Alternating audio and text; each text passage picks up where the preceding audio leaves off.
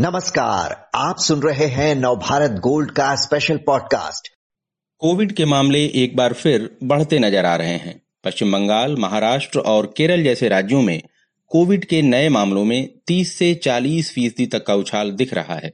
राजधानी दिल्ली, हरियाणा और हिमाचल प्रदेश में भी डेली केस बढ़ने लगे हैं। इतने बड़े पैमाने पर कोविड वैक्सीनेशन के बावजूद ये हाल क्यों है?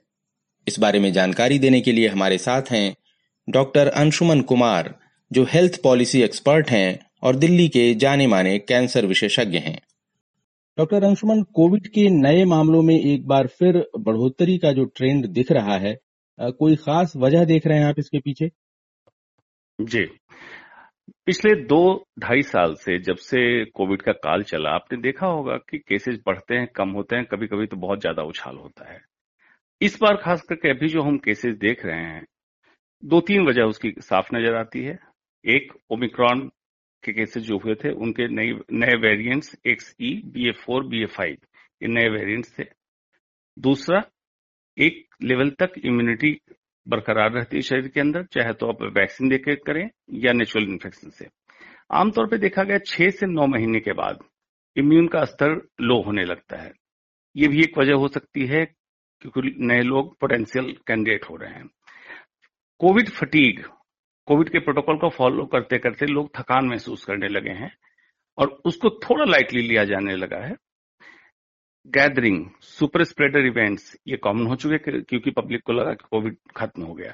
इन सब कुछ का मिला जुला असर ये है कि कोविड के केसेस बढ़ते दिख रहे हैं, लेकिन इस आंकड़े को इतनी आसानी से नहीं समझना चाहिए, नहीं समझा जा सकता है कि इसका केसेज का बढ़ना क्या वाकई कंसर्न पॉइंट होगा, या इसको किसी और तरीके से देखें जिसकी चर्चा हम आगे कर लेंगे?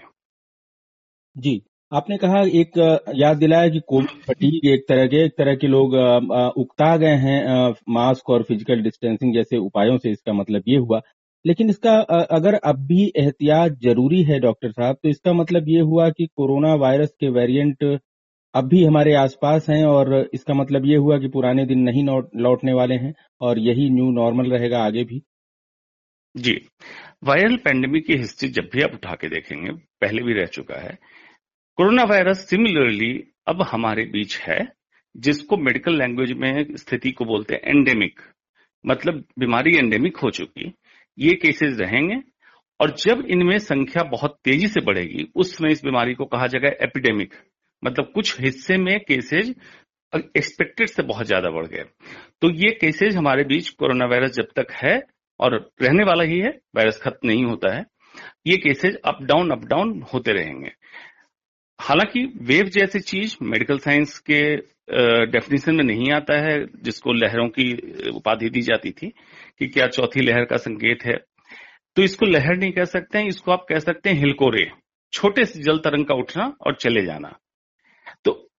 ऐसी स्थिति को देखते हुए ये है कि कोरोना वायरस एंडेमिक है, हमारे बीच रहेगा, लेकिन जान की क्षति ना हो सिस्टम पैरालाइज ना हो, जिसमें इकोनॉमिक क्रंच और सारे लॉकडाउन जैसी स्थिति, ये हाल फ़िलहाल में देखने को नहीं मिलने वाला है, ये तय है। जी, आपने इम्यूनिटी का भी ज़िक्र किया था, डॉक्टर साहब। डबल डोज भी काफ़ी लोगों ने लगवा तो लिए हैं, और तमाम लोग ऐसे भी हैं जो कोविड की चपेट में आने के बाद स्वस्थ भी हुए। लेकिन मामले बढ़ रहे हैं, इसका मतलब क्या इम्यूनिटी कमज़ोर पड़ने लगी है?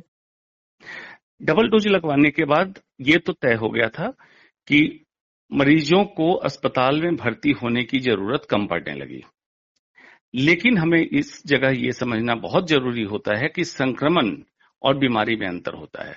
डबल डोज लगने के बाद भी अगर आरटीपीसीआर का सैंपल थ्रोट से लिया जाएगा, हो सकता है व्यक्ति आरटीपीसीआर पॉजिटिव हो लेकिन क्या बीमार है? उसको कोई खास तकलीफ़ है? अस्पताल की ज़रूरत हुई, वेंटिलेटर की हुई, ऑक्सीजन की हुई तो नहीं हुई। एक पहलू तो ये है। दूसरा पहलू, इम्यून का, प्रोटेक्शन का लेवल होता है। जो वैक्सीन लगने के बाद आईजीजी और आईजीएम एंटीबॉडी बनती है, कुछ समय के बाद इसका लेवल डाउन होने लगता है। उस समय इसकी ससेबिलिटी कोविड से दोबारा इन्फेक्ट होने की ससेबिलिटी बढ़ेगी। लेकिन उसको ये नहीं समझना है कि फिर से क्या हम बूस्टर डोज या ऐसी चीज़ें चालू कर दें। अभी ज़रूरत नहीं है। कारण, ओमिक्रॉन का जब इन्फेक्शन हुआ था ऑलमोस्ट हिंदुस्तान में सभी लोग इनडायरेक्टली और डायरेक्टली चपेट में आए थे, जो एक नेचुरल वैक्सीन का काम किया। बहुत ज़्यादा प्रॉब्लम नहीं हुई। थी इसको आंकड़ों से मैं समझाता हूँ। नॉर्मली आप चार, साढ़े चार, पाँच लाख तक भी केसेज पर डे देख रहे थे। आज लगभग हम सवा तीन से साढ़े तीन lakh RTPCR test per day करते हैं। पॉजिटिविटी, अब जाके आठ हज़ार नौ हज़ार केसेज की आई, ये परसेंटेज हुआ। और हॉस्पिटलाइजेशन का दर है पॉइंट एट परसेंट मतलब बहुत कम है, जिसको तकलीफ़ थोड़ी हुई हॉस्पिटलाइज हुए। डेथ कभी भी डबल वैक्सीनेटेड वाले केस या जिनको कोई कॉमॉर्बिटी नहीं, उनमें नहीं हुई है। तो इसलिए इन चीज़ों को देख के हमें यही लगता है कि इसके साथ जीना पड़ेगा। वैक्सीन की जो बात है, बिल्कुल तय है। सुपर स्प्रेडर इवेंट लेकिन अभी भी मैं रिकमेंड करूँगा सुपर स्प्रेडर इवेंट ना करें तो बेहतर रहेगा। जी अभी भी आप जो है फ़िज़िकल डिस्टेंसिंग पर ज़ोर दे रहे हैं कह रहे हैं उसका ध्यान रखना होगा और बहुत ज़्यादा गैदरिंग जो बहुत ज़्यादा भीड़ भाड़ वाली चीज़ें हैं उनसे बचना होगा। डॉक्टर साहब भारत में आपने याद दिलाया कि B A two B A four B A five variant के मामले आए हैं अब तक। क्या नए मामलों के पीछे किसी नए वेरिएंट का हाथ हो सकता है?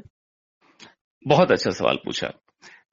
अभी तक ओमिक्रोन के ही वेरिएंट चल रहे हैं। ओमिक्रोन के सारे वेरिएंट्स हमने देख लिए वर्ल्ड वाइड कहीं भी कोई क्षति नहीं हुई। हमें अब चौकन्ना रहना है, क्योंकि अभी तक भी B A four B A five यही वेरियंट्स मिले हैं।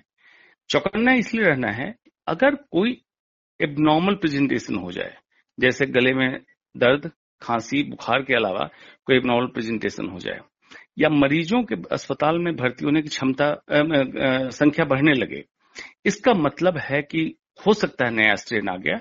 इसके लिए हमने कॉशस रहना है और जीनोमिक सिक्वेंस उसमें बढ़ा देना है। जब हमें लगे बी ए फोर फाइव नहीं मिल रहा है या एटिपिकल सिम्टम्स आ रहे हैं या अस्पताल में भर्ती होने की संख्या बढ़ रही है तो जीनोमिक सिक्वेंस हमें बढ़ाना होगा।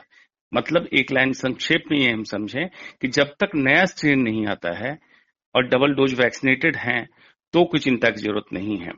संख्या जितने हमने वैक्सीन की क्रॉस कर ली है बहुत अच्छी बात है।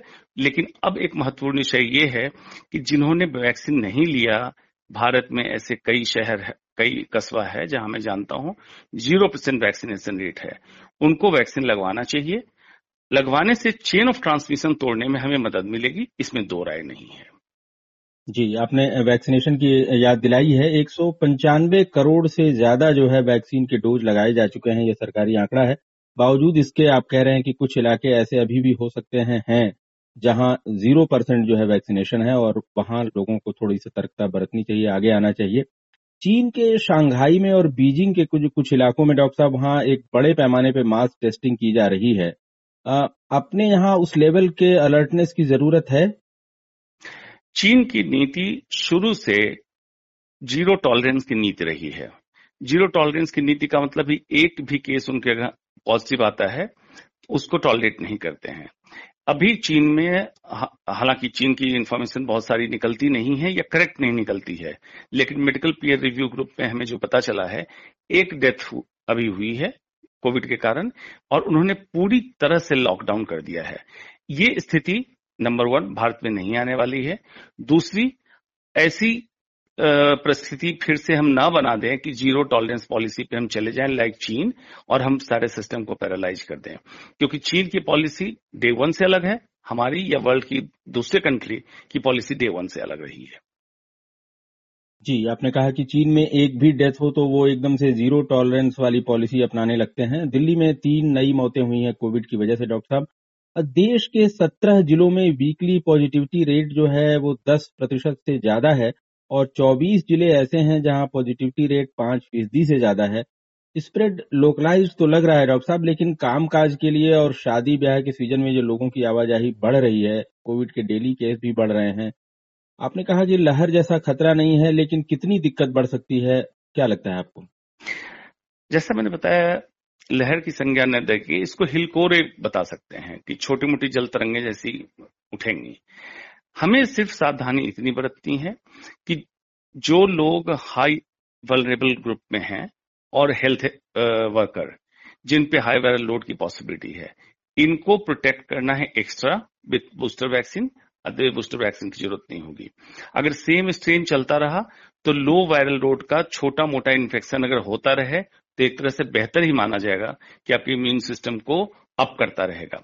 लेकिन उस समय एहतियात या जागरूक होने की ज़रूरत है कि लक्षण अगर कोई अलग आ जाए या आपकी तकलीफ़ ज़्यादा महसूस होने लगे, तब इस चीज़ को इग्नोर न करें, तुरंत मेडिकल सलाह जाएँ और अपनी जाँच कराएँ और गवर्नमेंट उस मरीज़ से आरटीपीसीआर लेके जीनोमिक सीक्वेंस के लिए भेज दे कि कहीं कोई नया स्ट्रेन तो नहीं आ गया।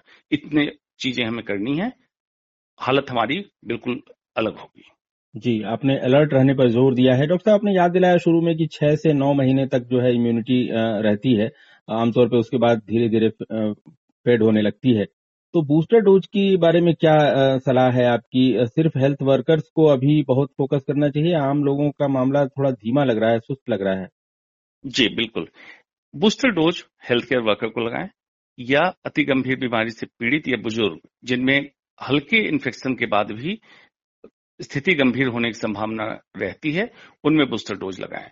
अगर वैज्ञानिक तथ्य की बात करें तो जनरलाइज बूस्टर डोज का अभी कोई फ़ायदा नहीं है, क्योंकि ओमिक्रॉन के केसेस जब हुए थे तो एक सीरो सर्वे किया गया, पाया गया, ऐसे व्यक्ति भी जिनको वैक्सीन नहीं लगा है, जैसे बच्चे थे। सीरो सर्वे में पॉजिटिविटी रेट 85 टू 90 परसेंट तक आ गया। मतलब ऐसे व्यक्ति इन्फेक्ट हुए पता भी नहीं चला एसिम्टोमेटिक रहे और एंटीबॉडी बन गया। उस कंडीशन में मास बूस्टर डोज की आवश्यकता भी नहीं लग रही है। जी, डॉक्टर साहब, आपने बहुत विस्तार से समझाया कि कोविड के जो नए मामले बढ़ रहे हैं, उससे किस तरह का खतरा हो सकता है और किस तरह की अलर्टनेस रखनी चाहिए। धन्यवाद आपका, डॉक्टर साहब।